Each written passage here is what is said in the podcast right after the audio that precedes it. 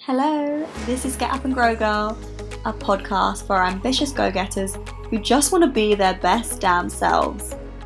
We have all the tools, and together we're going to learn how to use them because I'm going to speak to a variety of experts in fitness, business, mindset, and more because successful people are made and not born. So get up and grow, girl.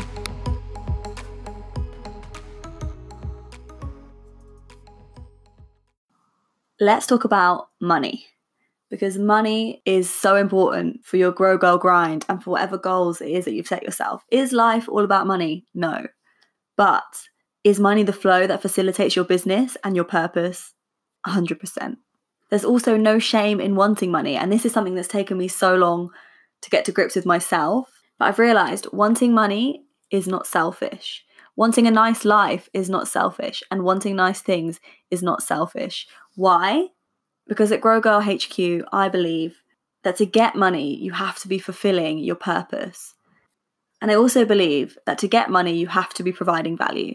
You have to be serving somebody or someone or some audience somewhere in order for them to be willing to pay you. There can be a lot of fear around money, but to get your boss babe credentials, you've got to control your money and not let your money control you. Whether you like numbers or you hate numbers is something you're going to have to get to grips with, and it's really not as scary as it might seem. So, I'm going to share my top money management tips to help you start owning your money situation. Number one, money mindset. I'm going to prepare myself for the long sigh here because I'm going to talk about the universe and I'm going to talk about the law of attraction and all that woo woo stuff that literally a year ago I would have laughed at. But if you are a bit more of a pragmatic person like me, or like at least I was, it really isn't as unbelievable as it seems when we use those words universe, attract, attract the money. It really is quite logical when you break it down. If we in some way don't feel that we are deserving of money, we're going to project that onto our actions. And therefore, we're going to act in a way that doesn't bring us money. We're ultimately fulfilling what we feel inside and what we want from within. So if you feel that you're not going to reach your target this month, it can feel like that cloud sitting on top of you, that heavy weight, when you're walking around and you just feel unhappy or worried or scared or nervous, but you're not exactly sure why consciously. And then you remember, oh, yeah, it's because this month's going to be tough. I'm not going to reach my target. You're then filling yourself with this lack of confidence. If you're selling to a client, it's going to come across. You're not going to truly believe that you're going to get this client and therefore you won't bring your best self to that point of sale. It can even go so much deeper than this. If deep down you believe that people with money are selfish, or that if you have money, you will act in negative ways, or that money is the root of evil, any of these beliefs, if you subconsciously believe these, you're going to protect yourself from becoming all of the things you think money will make you. And how are you going to do that? By not getting money. So these things can be deeply embedded from childhood, from years and years ago. You might not even be aware that you think of these. I've always thought I was quite positive when it comes to money and I've always aspired to big things, but I only recently realized that I myself had this limiting belief that if I had loads of money, it would make me in some way not as valuable, as if it would undermine my hard work and it would mean, oh, I don't have that grind and that hard working attitude that I've always valued and seen as a positive thing. That limiting belief would have kept me broke if I didn't turn it on its head. I've now accepted that working hard is great, but you're also deserving of great things, and that I don't need to grind my whole life. That it's okay to say, I want to have a day off, and that it's okay to enjoy your money and to go on holidays and to do nice things. That none of that makes you less of a hard worker. If anything, it's reaping the fruits of your labour and showing just how hard you did work, that you've created this all for yourself. So sometimes you have to do some digging to weed out these thoughts. Instead of these limiting beliefs, we need to create empowering, positive beliefs. We need to believe that we live in an abundant universe where there is so much money to be had and to be made and to be given. I'll pause for the long sigh again. but it really is true. If you believe there is so much possibility out there and that there are so many people wanting to buy what you have, that confidence will not only radiate out and fill your potential customer with confidence that you are the right person and that you are set and sure about what you can offer, but it will also cause you to act in a way that will bring you those leads and bring you those clients and bring you those customers. So it really comes down to believing in what you do, believing in your product or your service, whatever it is that you're putting out there. For example, if I believe that I'm a great trainer, then I'm going to have no problem selling to a potential client because I know I can give them what they came for. But if I have a doubt in my mind of my ability to help someone, if somebody comes to me with a goal that is not my specialty, then I'm thinking, oh, this isn't really me. I don't know if I can do this. Even if I say to them and sell to them as if I can, if deep down I don't think I can, that's going to show in the way that I sell. So get to the point where you fully believe in your product. And if you don't, you might be thinking, I don't. Stop, go back a step, and just tweak your offering until you're 100% behind it and you know that it's perfect and it perfectly shows what you can do. Number two, save before you spend. You've probably heard this a million times. This must be the most over repeated money slogan out there, but we still don't listen to it. So it has to be said again. I hear so many people saying, but I can't. I just don't have enough yet. Or, well, I have to wait until I've paid off my debts. And these are all very real things. However, sometimes perception and our own perception of our money situation can make us think that we are in these situations where we can't before we really are. We need to sit and figure it out. Even the tiniest bit of savings is better than nothing. If you wait until you've paid off all of your debts to start putting the tiniest bit away, it will never happen because the debts will keep on coming. If you are in that mindset of spending before you're saving, you will continue to live that mindset. So even when you've paid off this current debt, something else will come up that you'll think, oh, yes, I need this, and then I can start saving. If you're in the mindset that other things are more important than saving, it doesn't matter what they are, it will keep happening and you will keep reliving this reality.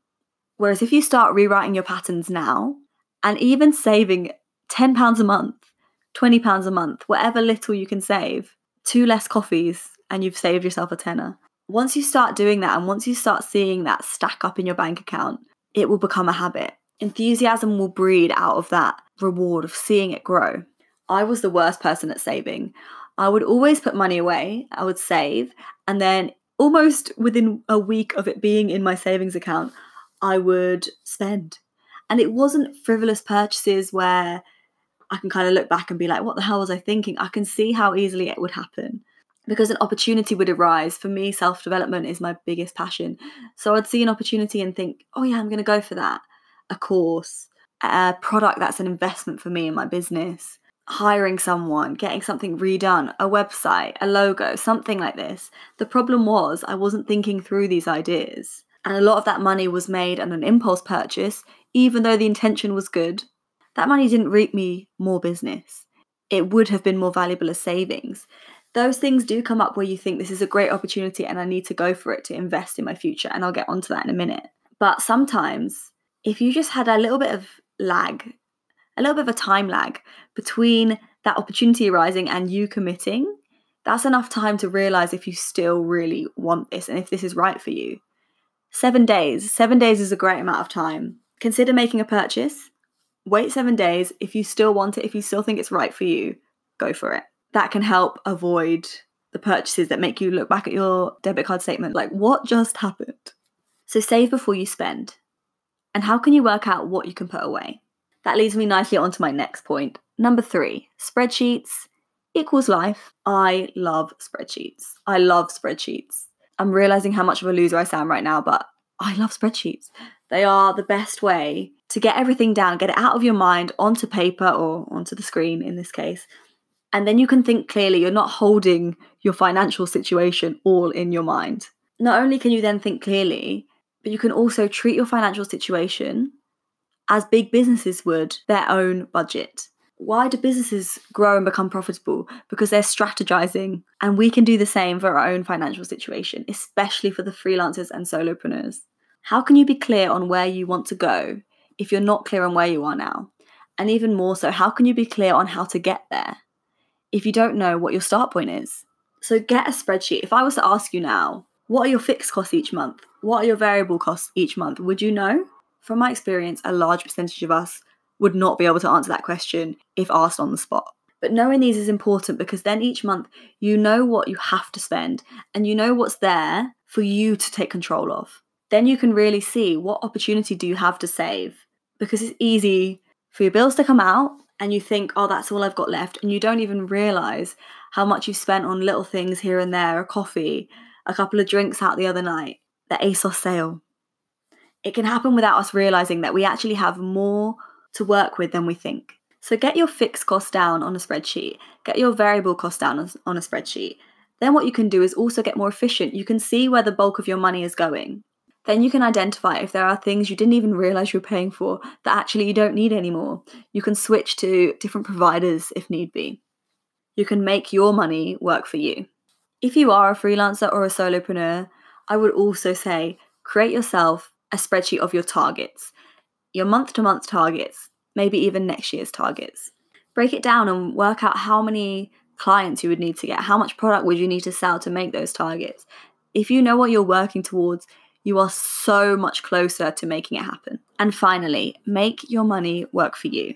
As I've mentioned, money can either just come in and out and just help us maintain the current standard of life that we have, or money can be the driver for building a better life for us, a better business, a better quality of life.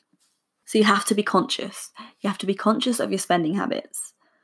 What are the dead end costs that you have to do? What just keeps that roof over your head, your body clean from your shower, and warm, your energy? What are those costs? And then what are a form of reinvestment? Are you reinvesting, even if a small percentage? We should all be doing some form of reinvestment. And that doesn't mean that you have to get all caught up in the stocks and shares if that overwhelms you.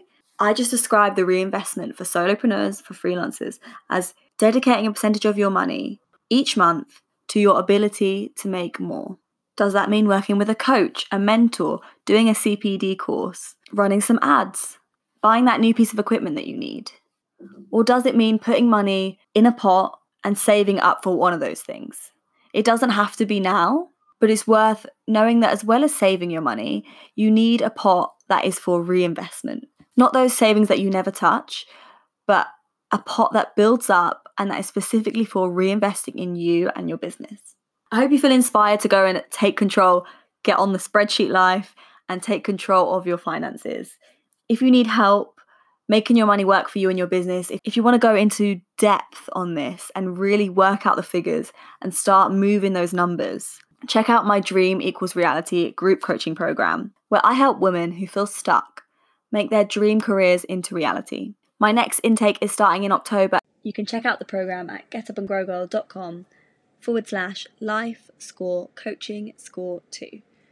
That's getupandgrowgirl.com slash life score coaching score two, and I will put that in the show notes for you.